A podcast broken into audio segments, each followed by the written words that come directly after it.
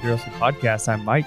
And this is Orlando, and we're on episode 94. Yeah, and this is an awesome episode because we are doing our level up review. Woo woo. Yeah. Split the difference. Never split the difference. Never can't split the difference.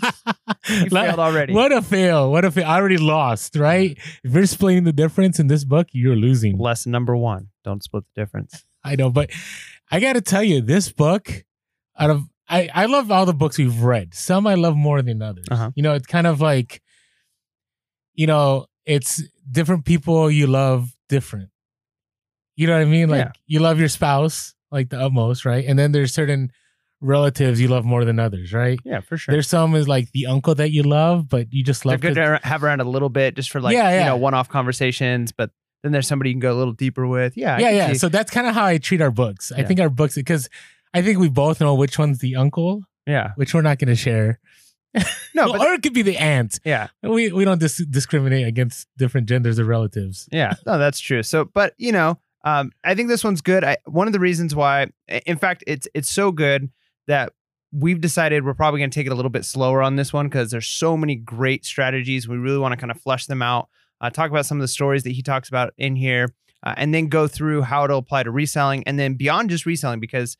Uh, one of the big claims that this is making, and I think it's really good, and we'll talk about it when we get there. But it's just the idea that that all of life is negotiating, and so this book is titled "Never Split the Difference: Negotiating It Negotiating as if your life depended on it by Chris Voss. Uh, and I think that's a great title. I mean, this idea that like when we negotiate, and oftentimes in reselling, we think of negotiating as just as like a bargaining for a price, but there's so much more involved uh, in communications and just relationships that you're building where negotiating comes in. So uh, I'm really excited about this one. I agree. And of all the books, listen to all our level up reviews. Yeah. But if there's one I truly recommend, not just because you know you end up having to buy the hardcover. Well, you don't have to. You can get the Kindle, but it's the same price. I don't like that. Was it the same price? It was like eighteen something for the Mhm. Kindle, and it's twenty five. And the paperback, there was no Prime, so Yeah. you were kind of stuck. But this is a book I strongly, strongly recommend you read. Right. The other books, yeah, they're good to read. They are. I recommend read all of them.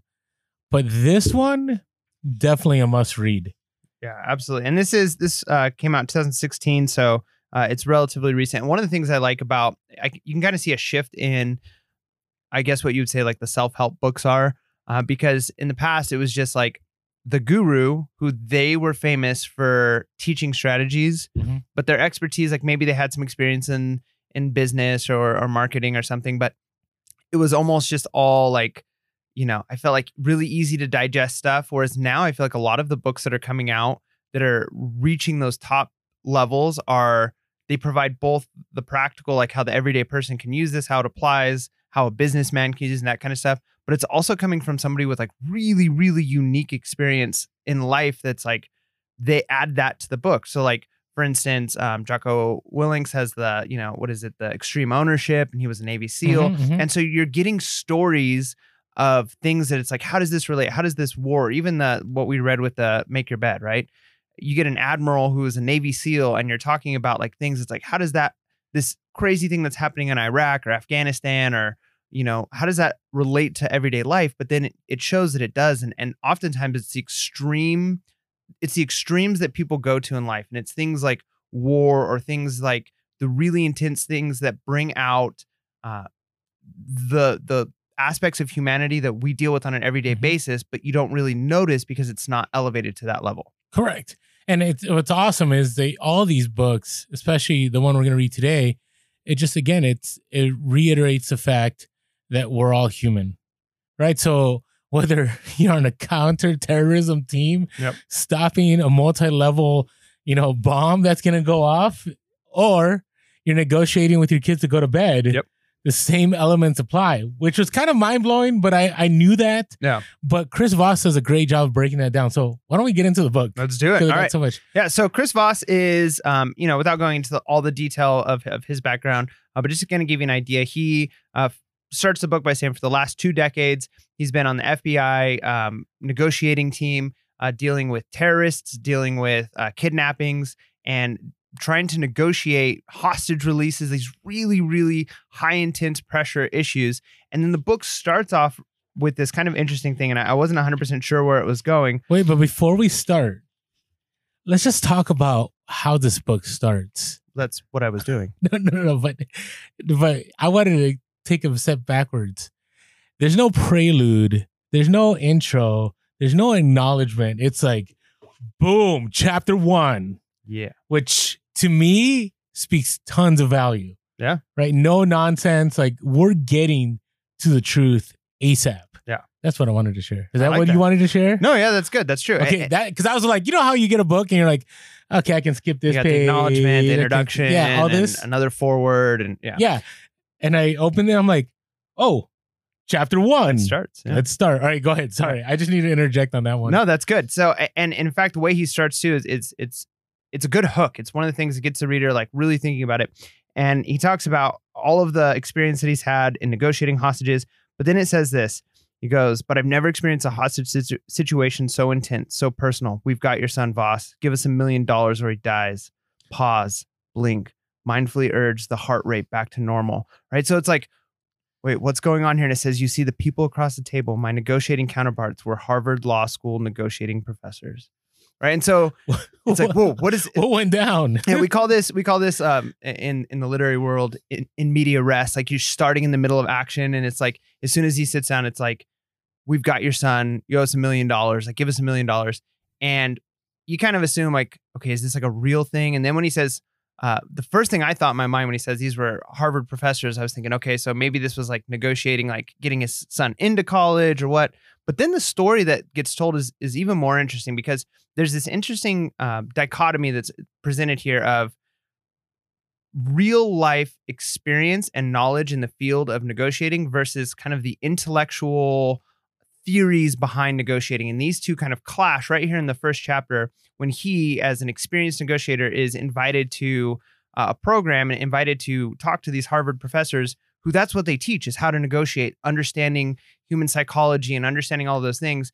And the initial thing was he was like flabbergasted. He wasn't expecting this to, to happen right away. Did that surprise you a little bit that there was a school of negotiation? Like, was that a known thing for you? I mean, I didn't know that going into it, but I wasn't super surprised, um, given that it makes sense that if you've got these types of jobs, I mean, you, you think of FBI, you think of, you know, every police department is going to have people who need to understand criminal psychology. They need to understand these different elements, and and so it would make sense that prestigious schools would have programs that would be leading the the best and brightest into those fields.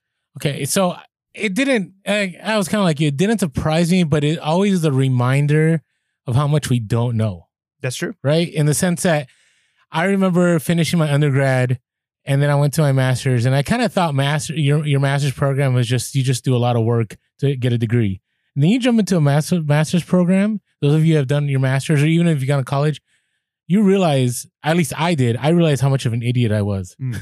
you know, and, and and you know, Socrates talks about that, how you you get to a place where you think you know, and then you reach another level of knowledge, and then you really recognize how absent your you know extensive knowledge base is. Yeah, and it, kind of goes to that back to that Dunning Kruger effect. I think that's how it's pronounced, but the, the almost this bell curve of when people, but it's like an inverse bell curve. If you were to say like the amount of experience on the bottom, and then along the the the horizontal uh, line is how much knowledge the person thinks they have. So like when somebody first starts something, they often feel like they're very experienced, and then as they get more and more and more experienced, they're what they would rate themselves it goes less and less because they realize how much they don't know and it isn't until you get to like the furthest levels that you start to realize, like, okay, now I'm starting to know again, right? So people who are experienced like 20 years in a field will rate themselves about the same knowledge in that field as people starting off like one year in that field, Mhm. right? Which is kind of Yeah. obnoxious to think that that we can be so proud, you know, to think like I know all this stuff. But yeah, it's true. And he he kind of talks about that, and it was I think what's funny is he immediately stumps them, right? Like, and I think this is the perfect example. Like they know now on an intellectual level how negotiation works. They know on an intellectual level like how Yeah, how textbook. They yeah, know textbook. they know the textbook. And and he doesn't say that they're wrong. Like, he does mention like like he's able to out out defeat them and they work together and and he pulls good things from them. But he simply says like we, we've got your son and, and he uses this really simple technique. And the first technique he uses is is he just asks open-ended questions.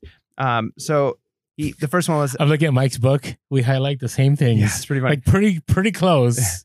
We always do. I, I think our, our minds are pretty locked on on how we read. It's, ki- I just think it's kind of interesting. pretty It's kind of like our interview of Prime Time Treasure Hunter. oh yeah, if you haven't watched that, man, that was like a weird that game was show thing. that maybe we- that's why the podcast works, I guess or so. at least kind of works. All right, what are we gonna say? So it says this I'm sorry, Robert. How do I even know he's alive? I said using an apology and his first name, seeding more warmth into the interaction in order to complicate his gambit to bulldoze me. And then um, it says this I was employing what had become one of the FBI's most potent negotiating tools, the open ended question. Is that something you ever use when you're doing negotiate? And Okay. if so, how? So this is this is this takes me back to a couple of things. So back in the day, you know, you'd watch these these cop shows or these movies, right? And it's always like good cop, bad cop, right? And it's just like you better tell us or you're gonna go, you know, to Mhm. the clink or whatever, and it's super intense. Never goes like that, Mm. right? And I and that was like 80s, 90s shows and movies. Then you watch like in the 2000s, it's kind of nuanced. Mm. I don't know. There's that show, The Negotiator, that was on TNT, and there's uh there's that movie of Kevin Spacey and Samuel L. Jackson that came out, I think late '90s. Forget what that was called. Anyways, on all those, there's more of this, more of the open-ended. And a- anyways, we'll talk about this because he later talks about the history of the FBI and how they change negotiations. But you kind of see that, and so I trace that too because, and again, I was never in law enforcement, but I had my short stint in loss prevention. Mm. And I remember one of the first things we were taught was well, there's two things we were taught. One was the person has to feel that you know everything before you ever walk into the room. They have to have this feeling that all they're doing is just verifying what you already know. So you have to play that game pretty well. The other one was that you had to make them believe you were on their team, Mm. that you understood why they were doing what they were doing, that, hey, I'm with you. You know, you're going through tough times. We just want to help you out. We want to make things easier, blah, blah, blah. So, we, you know, so the question would be like, it wouldn't start off with like, hey, why'd you steal this money? Right? Mm-hmm. It would start with, so tell me, you know, what's going on? Like, you know, what what what's been happening? And it's kind of your and we'll talk about this later, tactical empathy. I feel like we're jumping all over the place. Yeah. I, I'm jumping all over the place, but there's so much good stuff.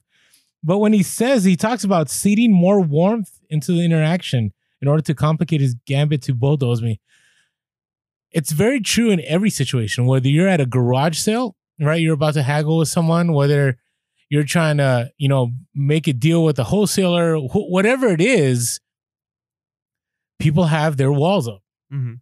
right? Because automatically everyone knows you're trying to break that wall, Right. Right. To get that better deal, right? And it's the same thing here. So I related to this because I've been in this scenario where somebody had given me an ultimatum and my personality is not to automatically ask a question is I put a wall up. Mm. They end up nowhere. So if I was Chris Voss here, you know, and this was the real scenario, I'd be in a mess. Yeah. So Yeah. I don't know if that's what you're asking, but No, that's good. And I, I think too, like he, he makes the point of like even his tone when he's saying this, like he had to like, even though he knew this was a practice negotiation, he still's got to fill in the hot seat. Like Mhm. I, I, I just had a uh, an observation the other day at school, and and you know then you get asked like, how do you think it went, the right? And- administrator came in and watched you teach. Yeah, yeah. Okay. And so, uh, and then afterwards, they asked me that question, and like, in those moments, you kind of have to calm yourself down and like think clearly because it's easy to like, you know, see into things that you don't, you know, necessarily need to. And and, and part of what he says is like when you respond or you ask these open ended questions, to ask them in a tone of voice that kind of de-escalates an issue. Um, open ended questions are, are double edged sword. They can do that, or they can put up more walls. Right. I remember one my wife and I, I love our relationship. We have like, I feel like an atypical marriage. Like we, we don't fight very much. We don't have, we don't have major issues. Like we, it's, it's an amazing relationship. But one of the things when we first got married that we worked on, and she'll talk about it too. Uh, but she would ask questions instead of just telling me like, Hey, can, can you clean up or please clean up the, the mess you made? The question she would ask is, is there a reason you left that on the counter? And like that always got under my skin because it was like, Just the way, but notice the way you said it too, yeah, right? It wasn't just the question; it's the inflection. The inflection. yeah, and that and that's what I mean is so you can ask the open-ended question and, and it can go both ways. And I try and use this with my students a lot. Like if I notice my students are off task, they're not doing something right, or they've if they've done something really wrong, and I, I pull them up to the room, the front of the room, and I, I ask them a question. Like I'm trying to figure it out, what's going on, instead of just yelling at them and saying like, hey, you're not doing your work, you need to do your work, I try to be calm and nice and say like, hey, so so what are you working on? And and is there is there a reason you're doing that instead of doing this other thing? And are are you trying your best? And like asking these questions where instead of just saying you're not doing what you're supposed to do, is like, are you are you are you really doing your best in the class? And then you force them. And I like what he says here. He says, um, uh, Can I jump in? I think I know what you're yeah, go say. for it. So there's a motive behind the question. It's not just to kind of bring that wall down. It's more than that, right? He says, if you go down to page three at the very bottom, after he talks about why his group is called the Black Swan Group, Yep. he says it buys you time. That's one, right? So the onus is on that individual to figure things out as you're trying to be two steps ahead. Uh-huh. Then he says it gives your counterpart the illusion of control. Yep. Right? Key illusion of control. They are the one with the answers and power after all. That's the illusion. Yep. And it says this too. It says queries that the other side can respond to, but that have no fixed answer, right? Like don't give them the opportunity to do a yes and no, Mhm. right? Because if you offer a yes or no, you're you're in you're in trouble, right? Because then they're just going to say the no, and then you're now you're stuck having to respond again. But if you give them a, an open-ended question where there's not a yes or no, and they have to think more deeply, like, are you like, what could you do to do better on this project, right? Like a question I might ask a student. So instead of this, them just being able to say yes or no, it's like they now have to think like, well, I guess I could be doing this, and it's like, well, you know, what is what's keeping you from doing that, right? Like, and so like you force them to actually reflect and think, and then yeah, it buys you you time to like process. It forces them to think about it, reflect on their own situations, and then in a case like this, it actually is serving to frustrate the other person, right? Which is what he's wanting to do. Like he wants to frustrate the person he's negotiating with. In this instance, um, because it takes the power away from them, right? Like even we talked about like with like the bullies, right? Like when you could take that power away from them, and now they're solving your problem. Like how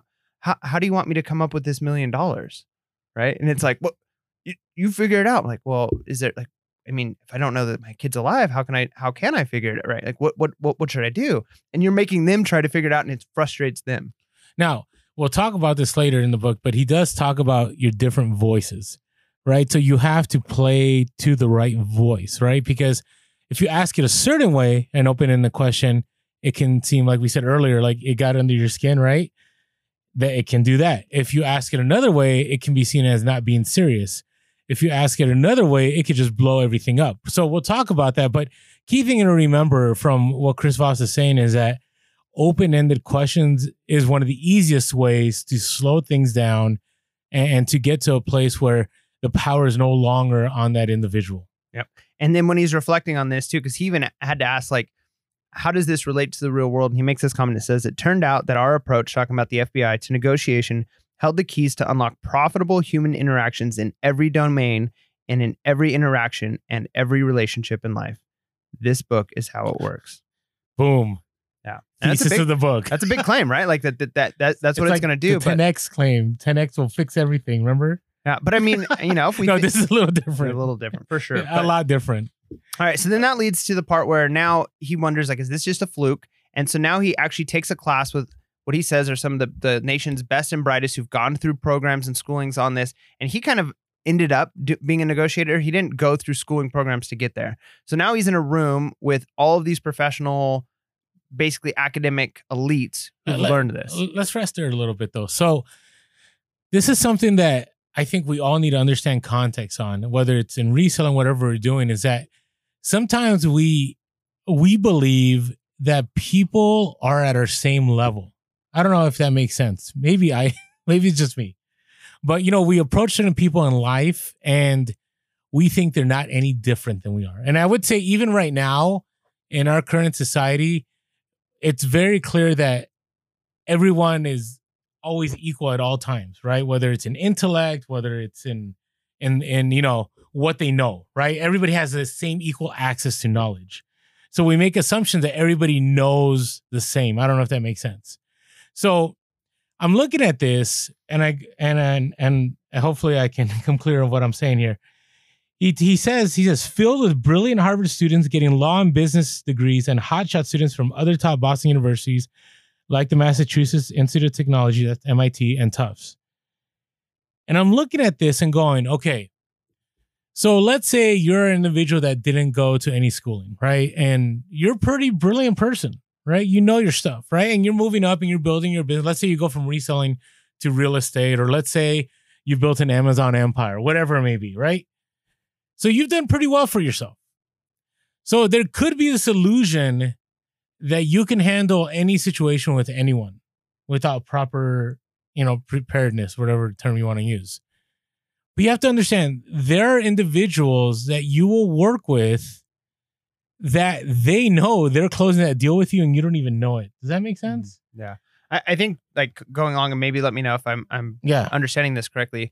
Um, I kind of feel like you're saying like it's easy for us to think that that we're equal, which could actually be a detriment when we're dealing with others. Correct. But, it might be more beneficial to kind of assume that other people are more experienced or more knowledgeable than you, because then that gets you uh, more focused on what's happening. right? Yeah, like these people around me are, and he goes into the situation knowing that. Like he goes into the situation thinking these are really smart, brilliant people, and so he's he's nervous, but he's also like prepared, and he's thinking, okay, how how will my experience test out? And I do think it's it's probably a good piece of advice is is never assume you're the smartest person in the room. In fact, assume that everybody else is smarter than you, are. never assume that you're the most, um, you know, the hardest worker, even if you are. But if you if you assume that, you might make yourself look like a fool, Well, right? and that's why he says the smartest dumb guy in the room. Yep.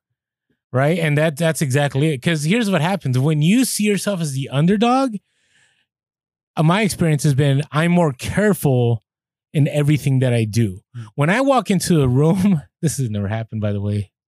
Okay, it has, but and you think you know more than everyone in that room, you end up, you know, you can end up in a really bad place because you will automatically people will, will figure it out really quick what you don't know and what you do know right? And so it's always wise to see yourself as this is my experience and this is what Voss is saying is that he came in believing he he knew he knew what he was doing but he didn't know all the logic and all the science and everything behind it. He just knew that his experience had taught him something. So he walked into that room and that i think was his advantage Mm. right? Where everybody else in that room, right, thought they knew better because they had gone to these top tier schools, they had done all the work, they had, you know, and here comes Chris Voss, and he's he meets with this guy Andy, right? Mhm. And Andy, he says, uh, what does he say here about Andy? He says he and I went into an empty classroom overlooking one of those English style squares on Harvard's campus, and we each used the tools we had. Andy would throw out an offer and and give a rationally airtight explanation for why it was a good one an inescapable logic track and a trap and i'd answer with some variation of how am i supposed to do that right and before that he says my counterpart he's talking about andy again was one of those guys who wear their intellectual superiority like they wear their khakis with relaxed confidence yeah. So this guy this guy knew his stuff, um, but but, he had an air about it too Yeah. Yeah, and, and so th- what set up this situation is the very first like interaction he has is this challenge. Okay, so one of you guys, uh, one one of you will be uh, the person buying, one of you will be the person selling. Uh, you have a fixed price that you can't go below. Try and get as much money out of them. So it's basically just like a role playing of a business deal yeah, closing a right? deal yeah and and so in this interaction this person is really smart really wise using all these logic traps going back to that first thing of asking the open-ended question he just kept asking the same questions over and over to the point where it caused uh, i don't want to just say frustration because that doesn't sound good in business you don't want to just frustrate the person you're negotiating with but it makes them realize that that th- they're not going to be able to move on it on you on that like they're they have to solve your problems for you or if they want to close the deal uh, and so in this situation, he ends up getting the lowest price out of everybody in the room. Nobody else was able to negotiate a lower price, and everybody was stunned. And it happened multiple times, time and time mm-hmm. again. Anybody does say that. He says they get worn out answering and give me everything I want. Right. So he's not no splitting the difference. Yep. And he's being patient, right? He's taking his time, and he's not in a rush to get the deal, and he'll he'll take the time it takes to get it, and and it works out. But it's it's it applies to you know we talk about this um, at very basic level, right? Even at garage sales, right? You when you go in, we always say be patient, don't give the first number, right? And then after that, ask questions, right? And and you know the more questions you ask, eventually the person is like, you know what, I really, you know, I really don't want it. you're here. Uh, you know, I'll give it to you for this price, right? Mhm. I don't know. I, that's happened multiple times to you, right? It's happened multiple times to me, or or even when you know I try to negotiate at places that normally you wouldn't negotiate. Whether it's a retail store, I've done, I've I've haggled at retail stores to get retail prices down, which is kind of weird. But I heard somebody do it one time, and I thought I'll try this out, and you know, you get the nose Mhm. probably ninety nine percent of the time, but there's always that one person, right?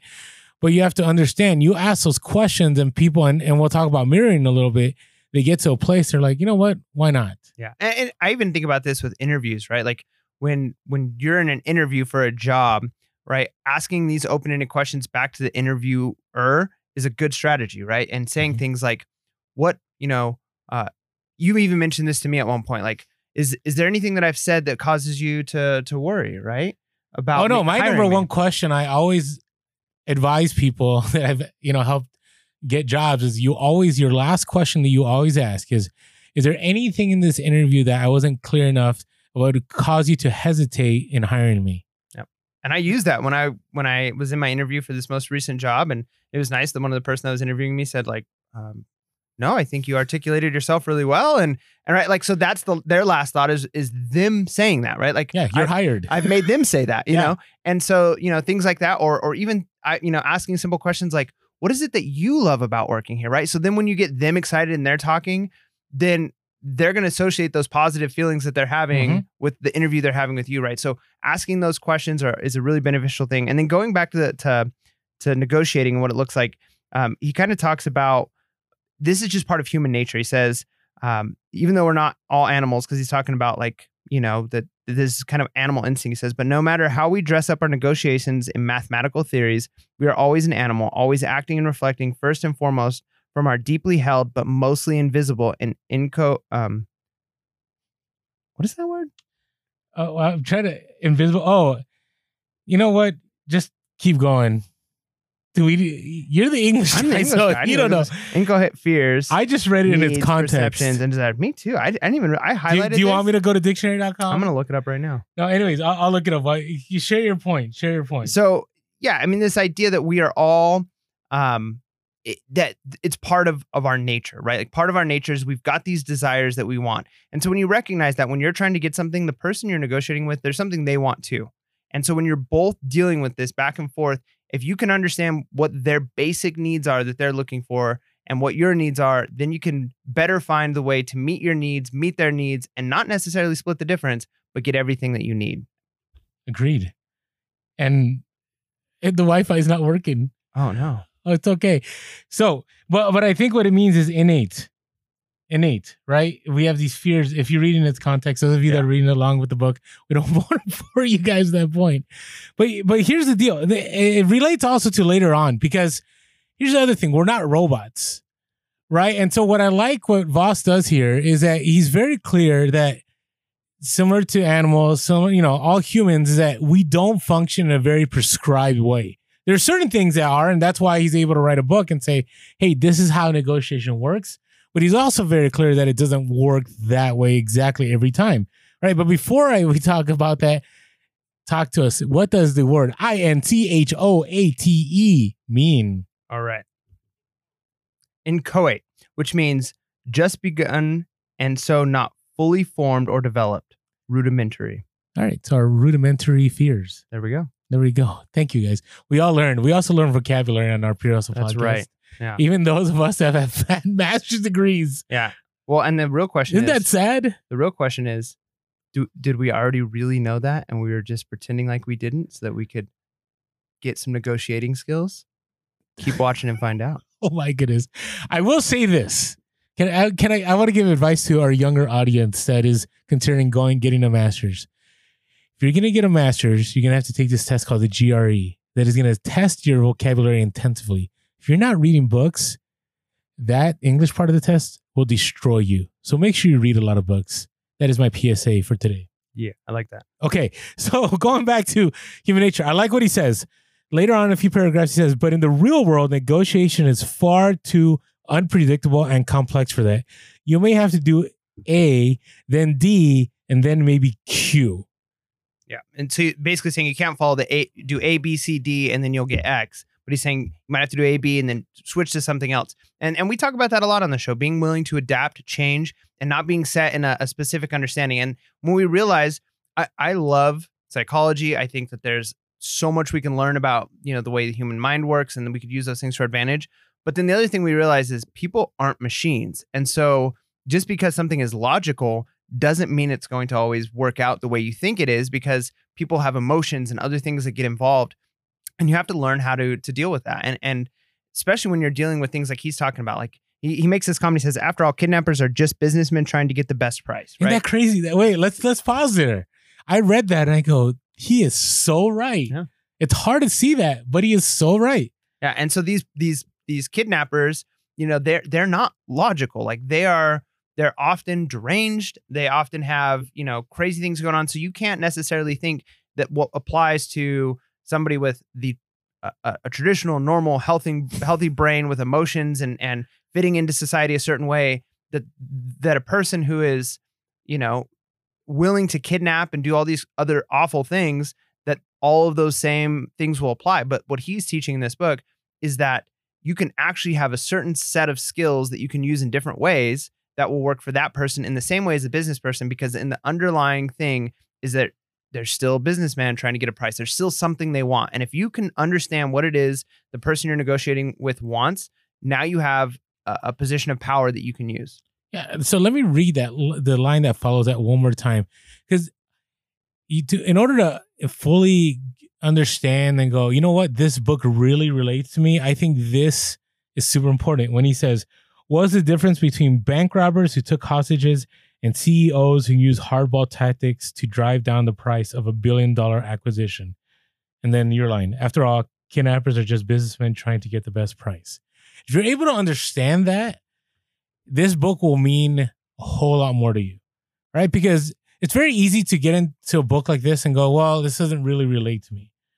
But if you're able to equivocate bank robbers or CEOs, and some people might, well if you've ever you're, you're in a good place. if you've ever dealt with a two year old, right? Like I, I realize that too. Like when you're, you know, when you're negotiating with a kid and you want them to do something, you know, you're at a place where, you know, I, I've seen parents who who will give their kid a lot of of leeway and basically let the kid do whatever they want.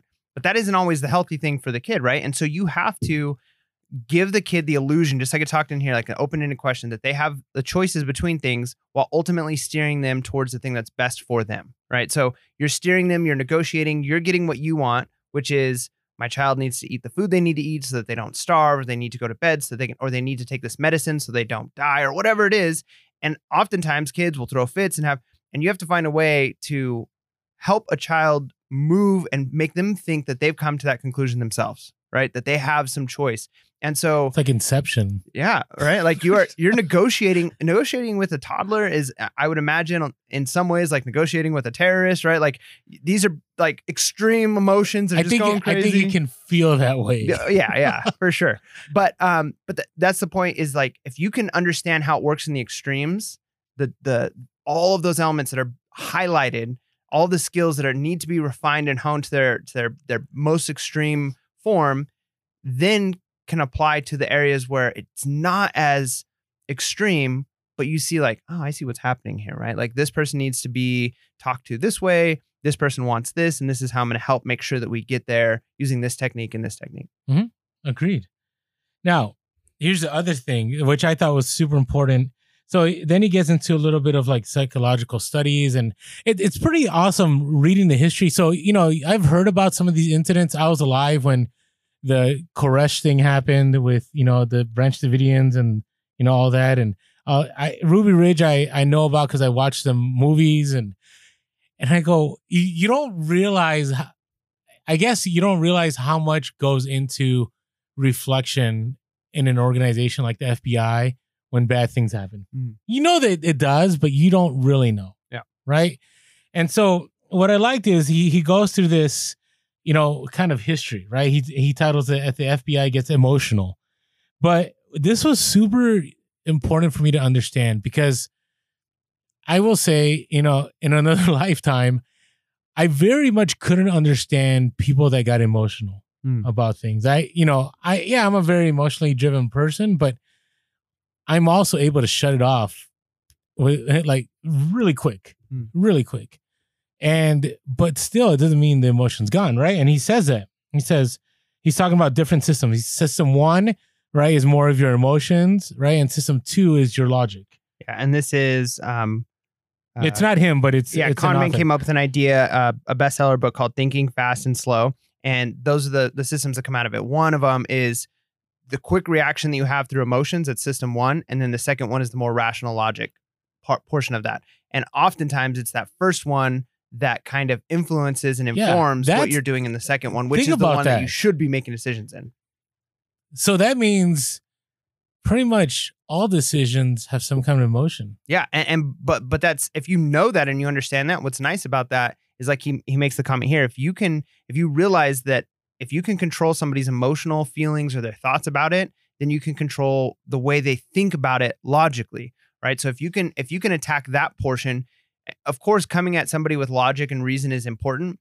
But people are so focused on the way they feel about something that that's a lot of times where you have to address first is their their emotional feelings about it if you can control that then they will be open to a logical argument Oh, and I think now more than ever, it's more about how you know you always hear it.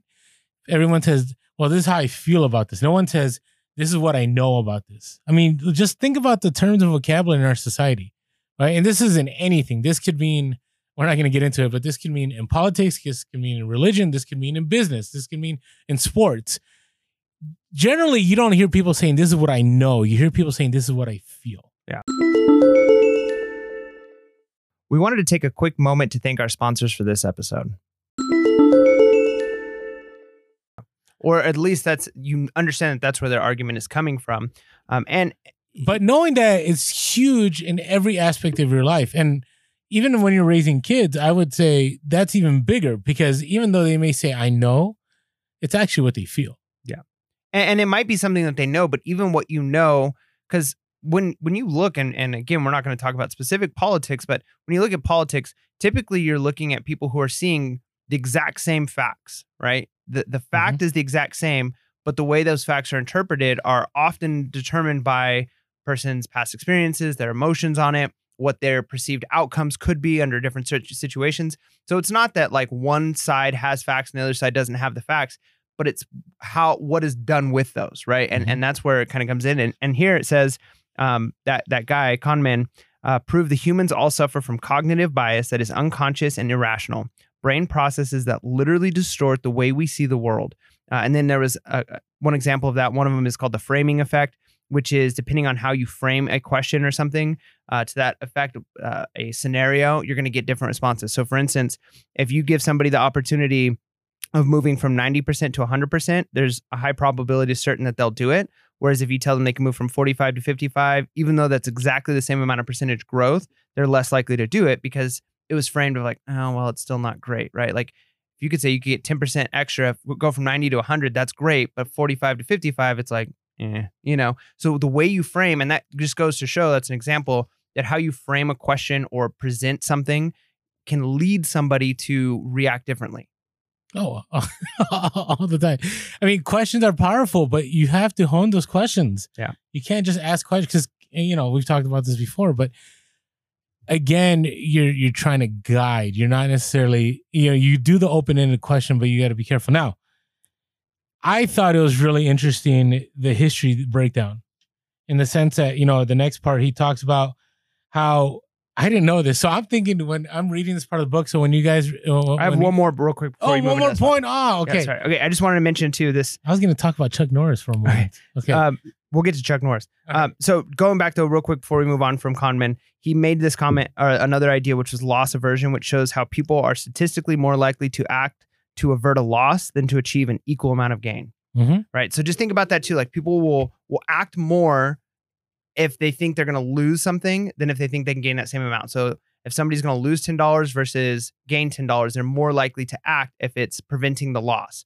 And so just thinking, how can we use that in our negotiations? How can you use that when you're dealing with somebody? but it's even entrepreneurial life Yep. you know what i mean that, that i think that separates those that level up or scale up in their reselling to those that don't right and again i always say this i always question whether i'm an entrepreneur right because there's parts of me that would rather not lose that 10. And there's others that are entrepreneurs through and through and like, I'm going to throw everything I can to make that 20. Right. And we both might end up at the same place. Right. Which is kind of interesting. So it's just something that definitely something to think about. So, all right. All right, Chuck Norris. No, not Chuck Norris. Okay. So I, it's kind of interesting because I one of the books I do want to read in our level up review is uh the book by Carnegie, Influ- uh, How to Influence, How to Win friends. yeah win friends and, and Influence uh, people. yeah there you go that one. I can't even remember the I name right think now. that's what it is. How to win friends and influence people. Yeah, or something. Like, it's a very powerful book, and it's definitely a book we're going to be reading down the road. But you know, the truths from that book are still true today. Yeah. Right? That was early 1900s, and I would say most of the big time, you know, business individuals we'll say that was one of the most influential books that they had. Yeah. Right? Have you read that book? Um, I've I want to say I started it at one point, but I ended up reading other stuff. So I don't think I've ever read it cover to cover.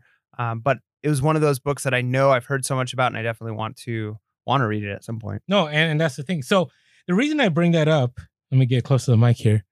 The reason I bring that up is because sometimes I think we get the sense that everything is already set in stone, that there isn't anything new to be said about a topic.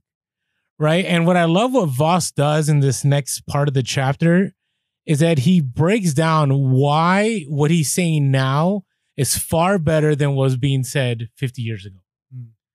right? Because he, he talks about it's kind of crazy. Like I don't, I I couldn't, you know, I knew about these incidents, but I didn't know that they impacted negotiation techniques. Right. So he breaks down what happened. So he pr- talks about like back in the day, you know, before Nixon, before President Nixon, so in the seventies, you know, late sixties, seventies, that was pretty much with with with kidnappings and and terrorists. It was like knockdown, shootout. Yep. Like you, you know, no holds barred, right? yeah. And and if you've seen that mo- movie Munich, it's a very tragic story, right? About all the individuals that were killed, and then there's another scenario about a. Uh, he talks about in Attica where 39 people are killed, and and then he talks about that there was a situation. I think it was like in 1981 Mhm. at an airport, and like all these people, there's a shootout again, Yeah. and and the FBI, and yeah, and the FBI, the FBI through all this is going, whoa, this is getting way out of hand.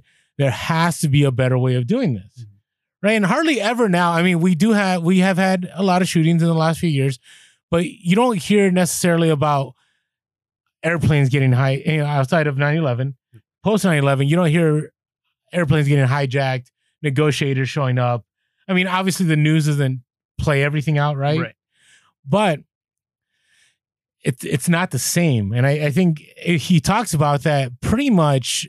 The, the FBI, after all these terrible tragedies, didn't 100% figure things out, but figured things out to a point that the loss is very minimal in comparison to what they deal with. and that's a hard thing to do like i if you if that's your profession if you've been in the fbi if you've been in the military if you're like me a teacher and you're you have a certain way of doing things and all of a sudden that way gets questioned right? Even if you know it doesn't always work for as many times as it doesn't work there's also going to be times where it does work and it's like well i could try your new way but like what i do works you know? And so for somebody like chris voss to be willing to say like okay step back let's learn these new techniques. That's a hard thing to do and sometimes people push back against that but i think that says a lot that that there was that adapting period and it worked right? Like Mhm. that says something and so now what we're learning from this are techniques that are are, are tried and proven and the time that he spent and others spent from the fbi in the harvard classes and they're going through these classes helped refine it even more right? So it's grown from them so they took what they knew like street smarts this works and book smarts to like how do we make this the best it can be? And so what we have now is probably the most polished version and can it get better? Maybe. Maybe it does get better over time and, and more negotiating but yeah it does seem like the level of negotiating skills has increased so much um, that as i'm reading through um, you know other chapters and it's like explaining ways you could talk to people i'm like holy cow like that that would totally work in like a situation with an upset parent or that would totally work when i'm dealing with a, a, a person that i'm trying to buy something from or We're dealing with Rolando on the podcast. Yeah. but here, here's the thing. So we're just letting we're laying down a lot of the groundwork. So we haven't gotten to the practical practical. I think we've talked about some practical things you can already apply. But here to me, and he says it himself, is the number one. I, I want to say is the number one takeaway from this book when he says, while the Ivy League taught math and economics, we became experts in empathy, and our way worked. Mm. Empathy, like, do you? I don't think about empathy when I think about the FBI. Yeah. I don't think about empathy when dealing with terrorists, right? Right. I, I don't, you know, it, it- now I understand it, Right. Right. Because, you know, we've all, through the brilliance of Hollywood or whatever has portrayed this, we get that most negotiations now, there's a lot of understanding where a person came, came from and why they're doing what they're doing. And you're trying to make that human connection to get that individual, right, to not split the difference with you. But, you know, he, he, what does he call it on there? Tactical empathy. Tactical empathy. Yeah, tactical empathy. And and he mentions too, he says, by listening intensely, a negotiator demonstrates empathy and shows a sincere desire to better understand what the other side is experiencing. And he goes on to say, contrary to popular opinion, listening is not a passive activity. It is m- the most active thing you can do.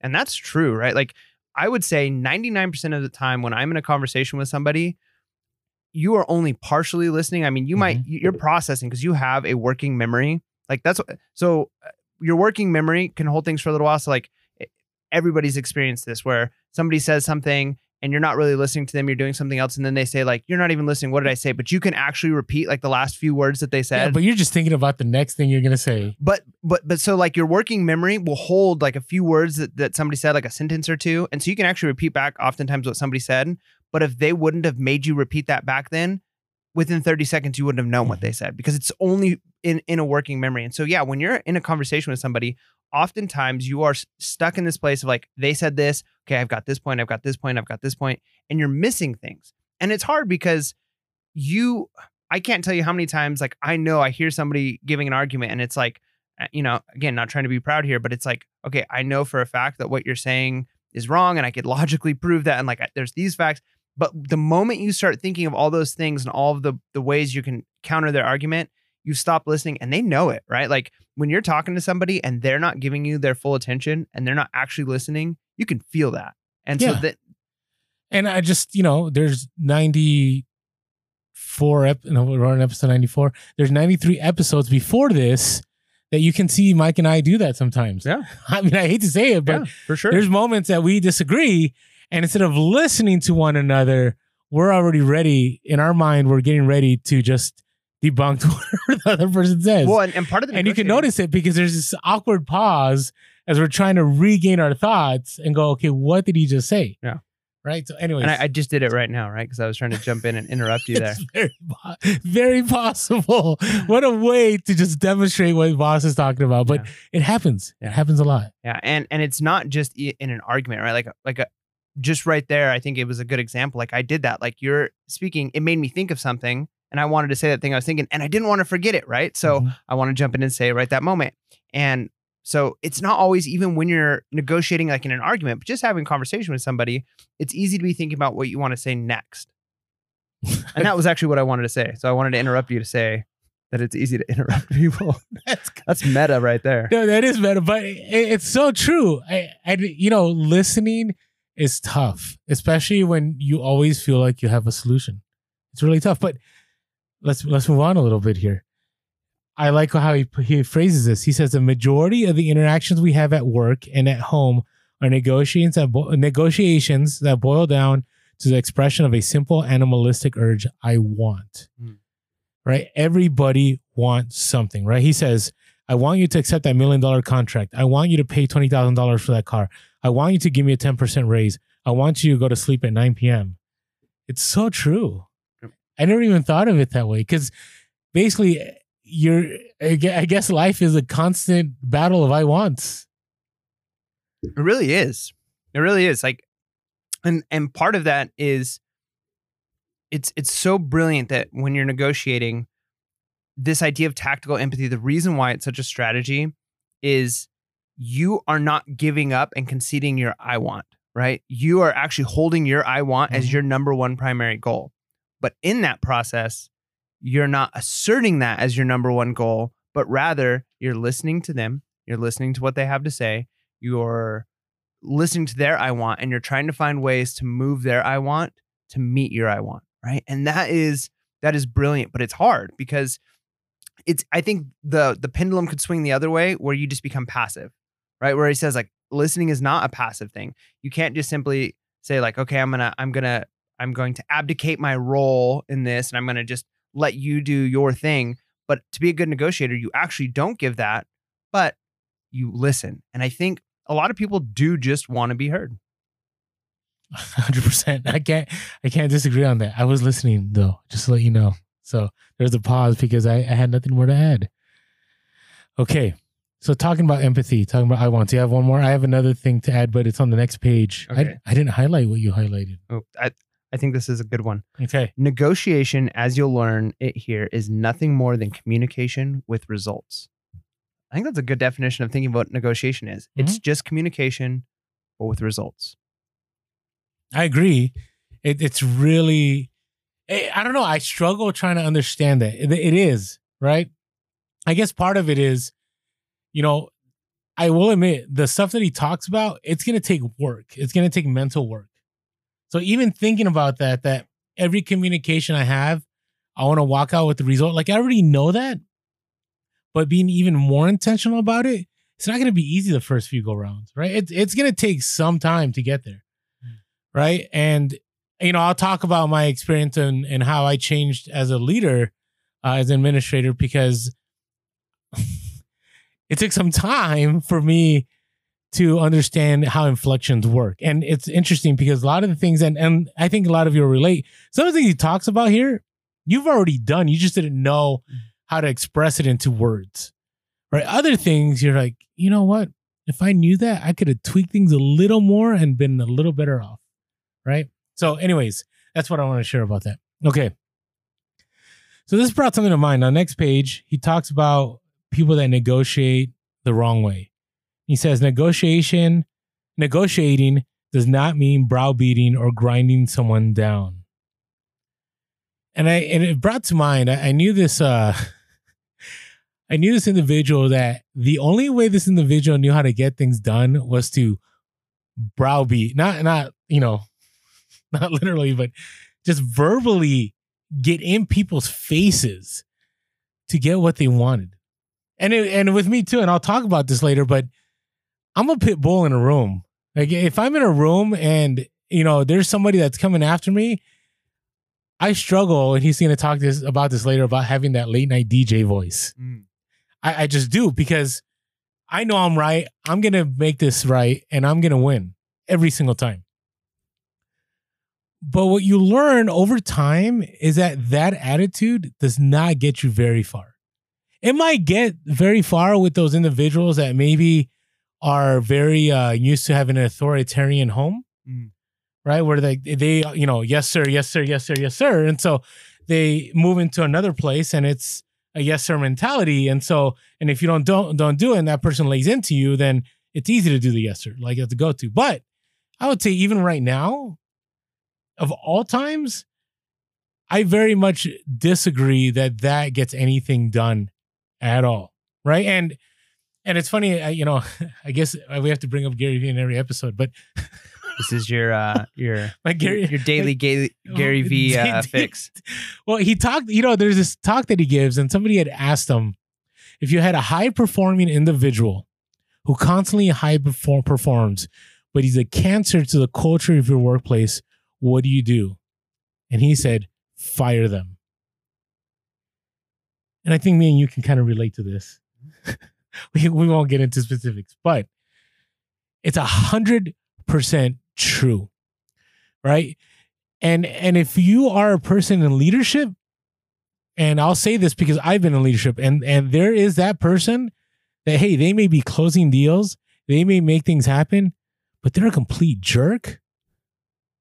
Your other people that may bring in more than that one person can bring in an entire year will perform less because they see this cancer walking around browbeating everybody you get in everybody's face and that's how they know how to do business where if you eliminated that individual from the workplace you may find a lot more productivity happening from your other employees Yeah, I, I think that's great. I think too, though, a lot of times when you're negotiating, you're not always in the position. So some some of our listeners are are at that position Yeah, where I- yeah. where they're at the highest where they can actually get rid of somebody. But more often than not, I feel like you have to deal with those type of people who and and sometimes they're at your level, they're they're a coworker, a colleague, or sometimes they're your boss or somebody who directly above you.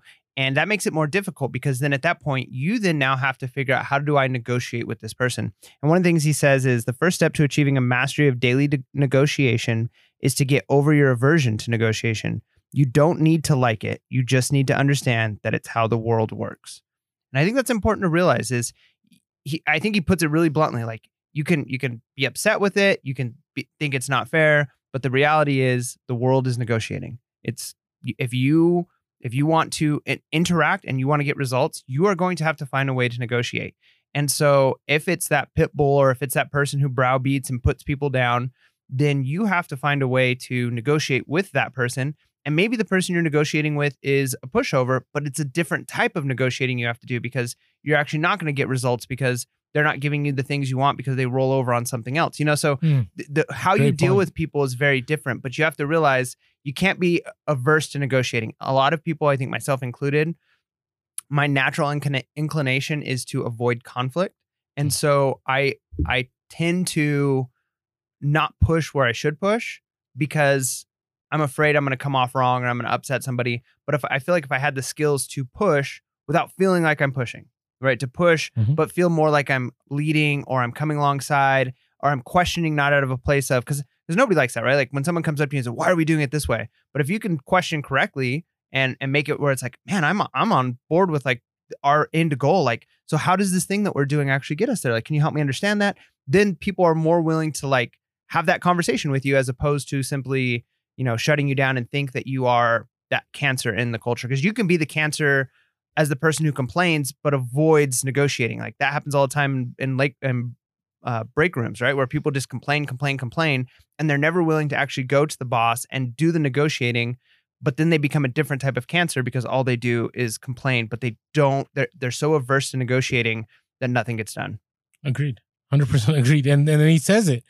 You know, he says, after the line that I read earlier, he says, it simply means playing the emotional game that human society is set up for. In this world, you get what you ask for. You just you just have to ask correctly. Mm. So claim your prerogative to ask for what you think is right. It's good.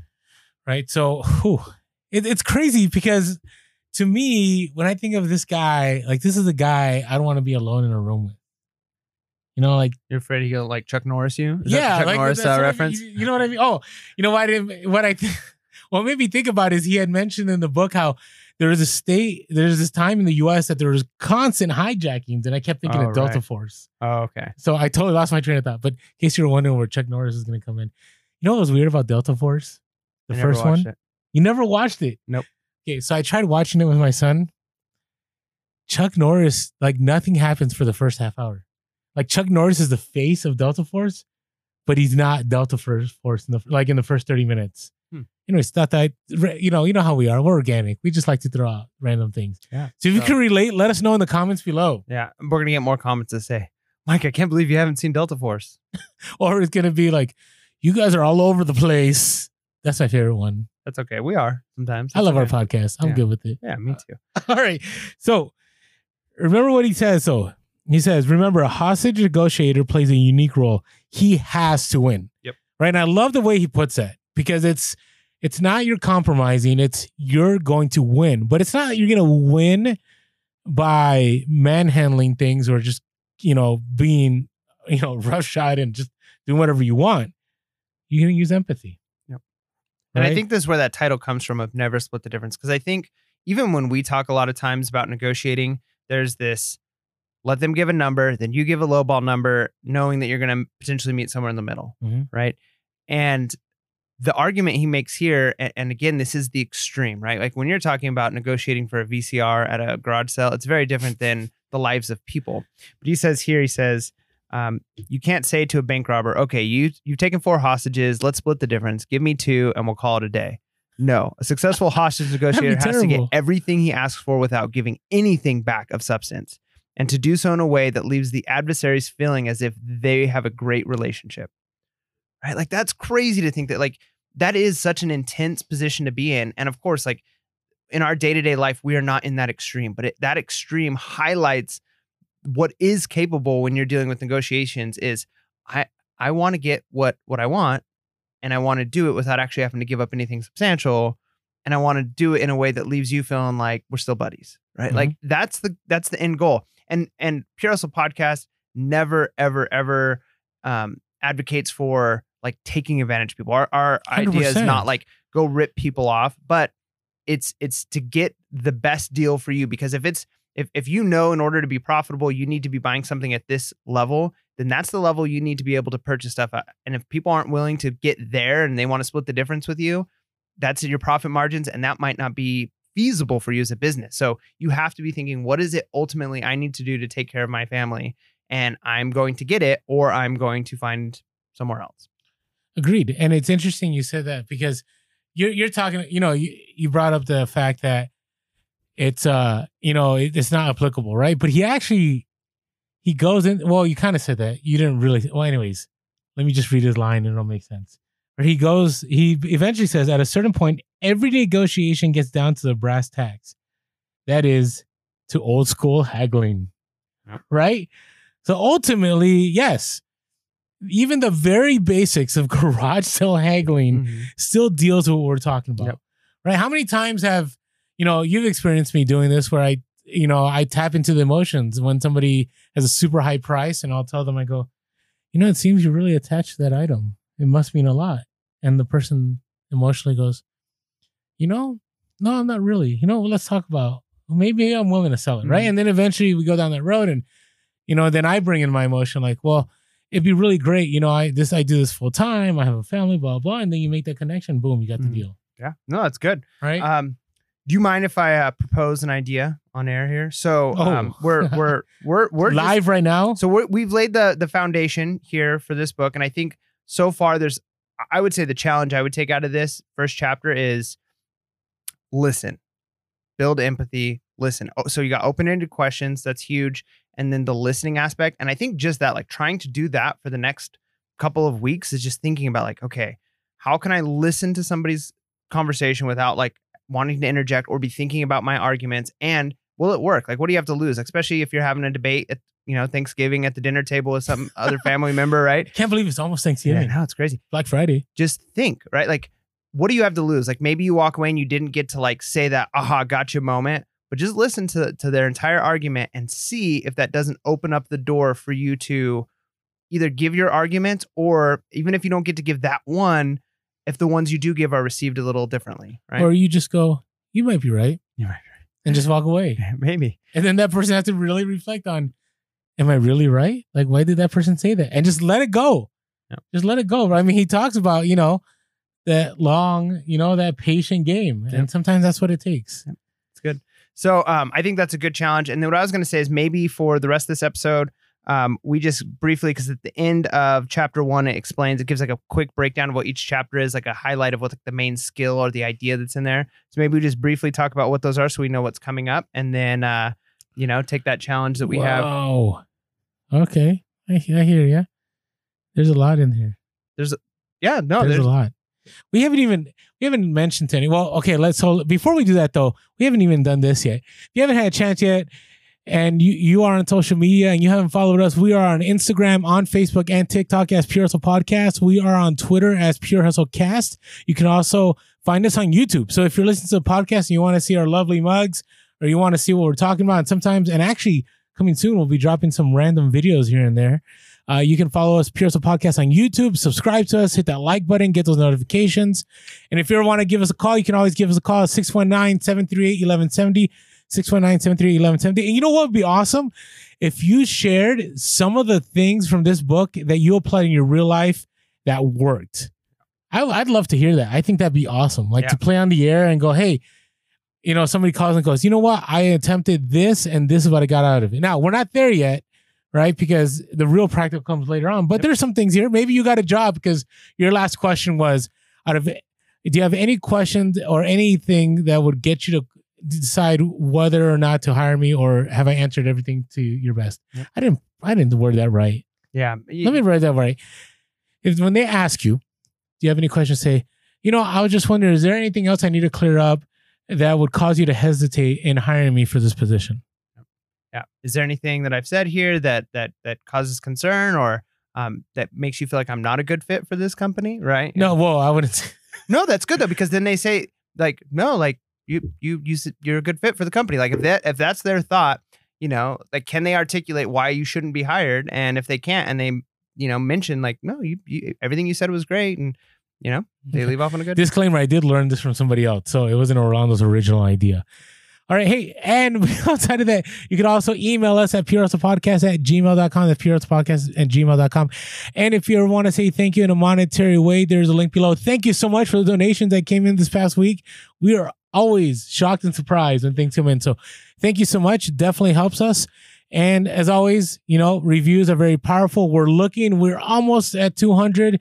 Our hope was that by the next theme episode, we'd be at 200, and we're, think we're like 20 something away. Last I checked, we were like at 178 or something like that. So, anyways, write up a review or just five stars. That would be awesome. So, let's wrap things up here then. Yeah, I was just and like I was saying that then it gives us a nice little breakdown and kind of a teaser of each chapter. Okay. And and and like I said, this this so far this first chapter, even though it wasn't like a lot of practical, there was practical, right? Like listen actively, open ended questions, and kind of figuring out how that works in in your life and how you can use that. Uh, so going into chapter two, it says in chapter two you'll learn how to avoid the assumptions that blind neophyte negotiators and replace them with active listening techniques like mirroring, silences, and the late night FM DJ voice. You're tuning in to Pure Hustle Podcast After Dark. Yeah. So um, you're going to go ahead and leave us a review, uh, five star review on iTunes. That would be great.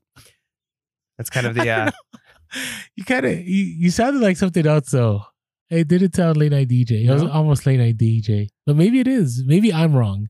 I don't know What- is the late night. Does it DJ depend on your station? Maybe it does. Like, is there a difference between a hip hop and a country station late night DJ? yeah, yeah. Late night DJ is kind of like the calm, like just authoritative. Like you're listening to blah blah blah. Thank you for calling in. Uh, so today we're going to be talking about, and it's kind of just like, you know, don't you think? Like, what what, what is your idea of a late night DJ? No, yeah, like smooth. Like Yeah. You're listening to the sound of Pure Hustle Podcast. That's right. I, I, I was trying to accomplish that with my. Uh, uh, go ahead and leave us a review. Five star review on iTunes would be great. Uh, we we appreciate it. And uh, you know, I don't know if I'm very good at the late night DJ. Would you be willing to leave a five star review? What But- do you think about that? But uh, part of the DJ voice is is to not actually ask a question, but to but to say it. Like No, I get it. I'm But now. I do better. With, he talks about another voice about the playful, positive. that's your that's your go to. that is my go-to. That's That what, is that should be everybody's go. that is the podcast. That's how I roll pretty much all the time.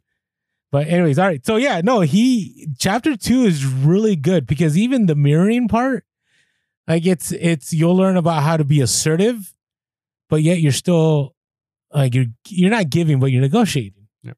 Right. So that's kind of tough. Now, Tell us about chapter three. What is chapter three going to be about? uh, I think uh, tactical empathy. Yep. Right. And so, anyways, he, he goes, he- you know, the key thing is in understanding that you're weaponizing all these different tools. I, I think it's so good to understand that at face value, things can be used for a lot more than what you initially see them. Right. And that's what I'm seeing, what he's talking about here. Yeah. So chapter three says we'll delve into tactical empathy. You'll learn how to recognize your counterpart's perspective and then gain trust and understanding through labeling. That is by repeating perspectives back to them. I think that's good. Yeah, so I'm looking forward. So are we gonna? We're, let's try to hit the. Let's try to hit two chapters. Our next Purist podcast. Yeah, of course. We can do it. No, I know we're laying down the ground. There was a lot of groundwork, like, and hopefully, this. If you didn't pick up the book, this motivated you. You don't even have to use our affiliate link below. Just get the book. Go to the library. Somebody actually in the last uh, level up review uh, dropped a tip about how to get books for free from the library, which you can do that anyways. But there's another way to get it. So, I, I just really want to encourage you to pick up this book. I think it's such a great tool. Now, Are, are we gonna like break down? I, I was I was envisioning us just to quickly give like that sentence of each chapter, like that way we give a teaser like what they can expect this book, so that way they want to go get it. okay, do it. All right, that's what I. Yeah. All right. That's a good Chap- negotiation, Mike. Yeah. Chapter four. Um, chapter four, I'll explain ways to make your counterpart feel understood and positively affirmed in negotiating in order to create an atmosphere of unconditional positive regard. It's a good one. Chapter five. Oh, you want me to read these? Yeah. I don't know. I, I okay. I'm, I'm a little. I, I want you guys to read it. I want the audience to read it. Like, uh-huh. get it? I'm more okay. All right, fine. I just don't want to. Here's the thing: How many of you can relate to the teacher that reads the PowerPoint in class? How many of you? Leave in the comments below. Right? I, I, you know, you, you ever had that teacher? Yeah. That they put a PowerPoint, they just read the PowerPoint. So I, I, I don't want to do that on this podcast. Yeah, but I'm not thinking like I- I'm not reading. I- I've just given like the one sentence summary of what each chapter was about, so people would know like what we're going to be talking about. All right. So chapter five, uh, uh, basically the flip side of getting yes, you'll learn why it's virtu- uh, vitally important to get it to know because no starts a negotiation. That's pretty interesting, Good. Yeah. right? Chapters- Because how do you get to know? And no seems like it would shut things down. I'm interested in that chapter. Yeah. That'll be good. that's good. Chapter six, you'll discover the art of bending reality. It's even more next level. That's intense. that is intense. All right. And so chapter seven, he talks about calibrated questions, which to me is kind of cool because it's basically, you know, he gives you a set of questions, right? So again, I always say this like, this book is going to be something that you might, at the beginning, you might say, oh, this is really easy. But if you actually try to put things into action, it's going to be, it's going to take some work. It's going to take some hustle, some Yeah. pure hustle. Uh, chapter eight uh, demonstrates further how to use those calibrated questions to guard against failures in the implementation of the phrase yes. I like it. And this other stuff gets even more. I, I think he gets more technical as the book moves on. Yep. Chapter nine says offers a step by step progress for effective bargaining from how to prepare to dodge an aggressive counterpart and how to go on the offensive. And he called it. It's called the Ackerman system. I like it. All right. Anyways, and then chapter ten is the Black Swan. So you just have to tune in and figure out what that means. All right. So, hey, but you know what I love about this book? What you'll enjoy about this book is that he's very good at storytelling. Right. So it's not like, hey, this is how you do A and B and C. It's like, hey, here's a story. Here's what happened. Let's break down this story. And here's the practical parts of it. I think that is genius. Right. Even this first chapter, you know, you talked about in the very beginning of the podcast how that grips you, right? Because what would you call it in literary terms? Uh, in medias res. Immediate rest? In medias res In media rest. Mhm. Okay. means like in the middle of action. in the middle of action. So he does a great job and he does that throughout the book. Right. And so I encourage you, like, you're going to relate to some of this stuff and, and maybe you'll be able to put your own kind of, you know, you'll be able to place this individual in this chair over here and this scenario over here where, you know, you'll think about, hey, there was this situation exactly like this that, you know what, I, I possibly could have walked away not splitting the difference. And so now I'll make sure from this point forward to go through this. So he's very big on, you know, talking about that conflict, right? He says this in the end of page 21. It is what makes conflict potentially meaningful and productive for all parties, right? And he's referring to that negotiation is the heart of collaboration, right? It's it's interesting because he doesn't use the word that negotiation is at the heart of winning, right? He says negotiation is at the heart of collaboration. And actually, if you watch some of his videos, I, I watched some this past week in preparation to read the book. By the way, I strongly advise if you ever are going to pick up a book, know what the author is about before you ever read a book, because understanding context means a whole lot more when you read a book. That's that's the uh, humanities teacher in me coming through, but it's very big. So, anything else you wanted to add here? Nope. I think that just about covers it. You're good. So, hey, so uh, well, let's give three takeaways before we walk away. What are the three things you said we sh- should implement this next next go around before the next book? Open-ended questions. Uh, utilizing open-ended questions when you're Okay. dealing with somebody, as opposed to just giving a, a simple yes or no, kind of those guided questions.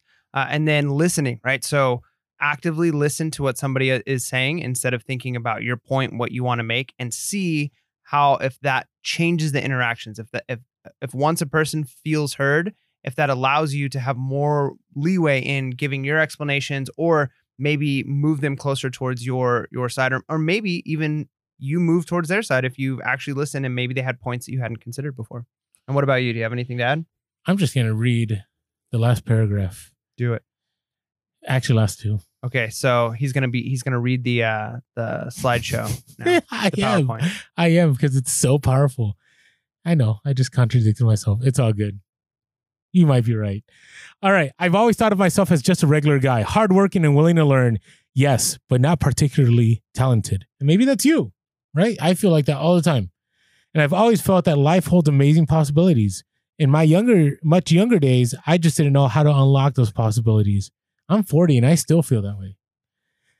That's not him. That's Orlando's voice in the book. But with the skills I've learned, I found myself doing extraordinary things and watching the people I've taught achieve truly life changing results.